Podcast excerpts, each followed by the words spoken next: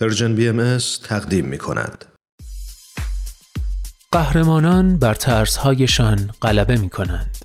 قهرمانان به فراتر از خود می نگرند. قهرمانان دنیا را نجات می دهند.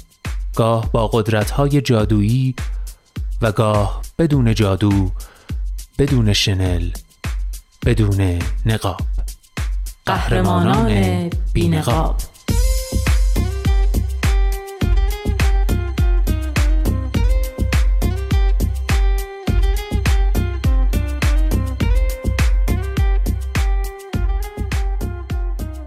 قصه های واقعی از قهرمان های واقعی. برگرفته از Humans of New York. کاری از غزل سرمد. و نوید توکلی.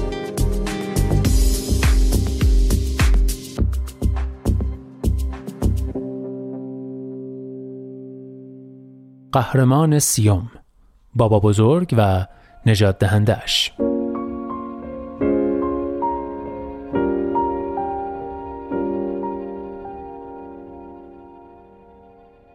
من از بچگی با مامان بزرگم زندگی می کردم. اون با هر چیز کوچیکی به هم میریخت و دوام می کرد. یه بار وقتی سرم داد می‌زد از سر لج گفتم تو که مامانم نیستی؟ من فقط 6 سالم بود ولی مامان بزرگ منو سوار هواپیما کرد و فرستاد پیش مامانم و یک ماه تمام پیش مامانی موندم که اصلا نمیشناختمش. بابا بزرگ جیمز منو تا فرودگاه رسون تمام طول راه هر دومون زار می‌زدیم. ولی اون نمی‌تونست تو این قضیه دخالت کنه چون بابا بزرگ واقعیم نبود. جیمز همسر دوم مامان بزرگ بود و مامان بزرگ با اونم بدرفتاری می‌کرد. جیمز تو جنگ جهانی دوم دو تا مدال گرفته بود ولی مدالا رو توی کمدش نگه می داشت. جیمز از اون مردای مقتدر نبود و مامان بزرگم اونو تو مشتش داشت.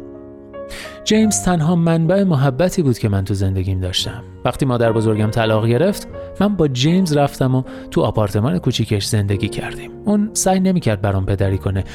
بیشتر مثل یه همخونه بود واسم. در طول هفته می‌رفت سر کار و منم می‌رفتم مدرسه و شنبه ها با هم غذا میخوردیم.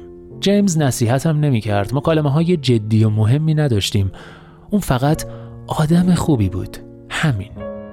راستش همیشه به نظرم میومد که جیمز یه آدم تکبعدیه و شخصیت عمیقی نداره. ولی درست قبل از اینکه دبیرستانمو تموم کنم یه روز قفسه سینش درد گرفت و تو بیمارستان بستری شد. من تو کیف پولش دنبال کارت بیمه میگشتم که یه عکس قدیمی سیاه و سفید از یه مرد جوون یونیفرم پوش از کیفش افتاد بیرون. ازش پرسیدم این عکس توه؟ گفت نه اون لدر بوده. بعد برام تعریف کرد که تو دوران جنگ یه بار شب عملیات مریض شده و جوانی به اسم هیلیارد لدروود به جاش رفته عملیات. آلمانیا لدروود اسیر کردن و بعدم اعدامش کردن. بابا بزرگ همیشه حس می‌کرد اون بلاها باید سر خودش میومد حس می‌کرد زندگیشو مدیون لدرووده. به همین خاطر پنجاه سال تمام اون عکس رو همه جا همراه خودش داشت. تو یه لحظه دریچه‌ای برون باز شد رو به یه آدم متفاوت. مردی که قبل از به دنیا آمدن من یه زندگی پرفراز نشیب و تجربه کرده. مردی که تمام عمر بار سنگین دینش به یه سرباز مرده رو با خودش هم کرده. مردی که وفادار بود به یه همرزم قدیمی و به یه بچه‌ای که حتی نوه واقعیش نبود. بابا بزرگم سال 2002 تو روز شکرگزاری فوت کرد. اون تنها عضو خانواده بود که منو پس نزد و نمی‌دونم اگه اون نبود الان من کجا بودم. من عکس لدرود رو پیش خودم نگه داشتم تا یاد دو تا مرد رو زنده نگه دارم. مردی که بابا بزرگ رو نجات داد و بابا بزرگم که منو نجات داد.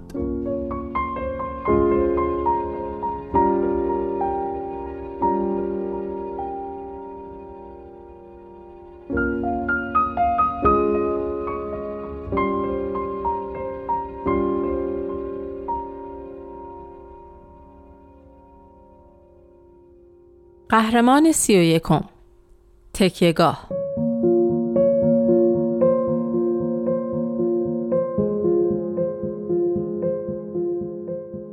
کارل از همون اول تو زندگیم حضور داشت. با اینکه پدر تنیم نبود اسمش توی شناسنامم بود. اونم به مواد اعتیاد داشته اما وقتی من به دنیا آمدم ترک کرده. ولی مادرم همچنان به مصرف مواد ادامه داد. البته سعیشو کرد ولی خیلی درگیر شده بود. همیشه نشه بود و هوش و حواسش سر جاش نبود. شیش سالم که بود یه بار سه ماه تموم قیبش زد. کارل مجبور شد تنهایی از ما مراقبت کنه. شبی که مادرم بالاخره برگشت اونا یه دعوای حسابی کردن و کارل از خونه رفت. تا اون زمان کارل تنها پشتیبانم بود و حالا اونم رفته بود. بعد از اون ما فقط تلاش می‌کردیم زنده بمونیم. یه روزایی حتی چیزی برای خوردن گیرمون نمیومد. کمی بعد اداره خدمات انسانی سرپرستی موقت من و برادرم رو واگذار کرد. کسی که سرپرستی ما رو به عهده گرفت یه پیرزن بدجنس بود که با من مثل سیندرلا رفتار می‌کرد. حق نداشتم برم بیرون و باید کارای خونه رو می‌کردم. یه شب به هم گفت یه قابلمه برنج برای کل خونواده بپزم. برنجی که پختم به نظر شور شده بود. برای همین مجبورم کرد کل اون غذا رو بخورم. خوشبختانه مدتی بعد کار رفت دادگاه و اجازه ملاقات گرفت و آخر هفته ها می اومد دنبالمون. من فکر می کنم این کارش ما رو نجات داد. چون حالا که اون زن می‌دونست یه نفر حواسش به ما هست جرأت نمی‌کرد زیاده روی کنه. کارل به همون قول داد که پولاشو جمع کنه و به محض اینکه بتونه یه جایی رو اجاره کنه ما رو از اون خونه ببره. و دقیقا همین کارو هم کرد. کارل یه خونه دو خوابه گرفت و ما رو برد پیش خودش. زندگی من و برادرم برای اولین بار به ثبات رسیده بود. زندگیمون منظم شده بود. باید تکالیف مدرسه رو انجام می‌دادیم. همه باید موقع شام دور هم غذا میخوردیم. جمعه شبا بازیای دور همی می‌کردیم و آخر هفته ها می‌رفتیم گردش. یا اگه رژه یا مراسمی تو فیلادلفیا برگزار می‌شد برای تماشا می‌رفتیم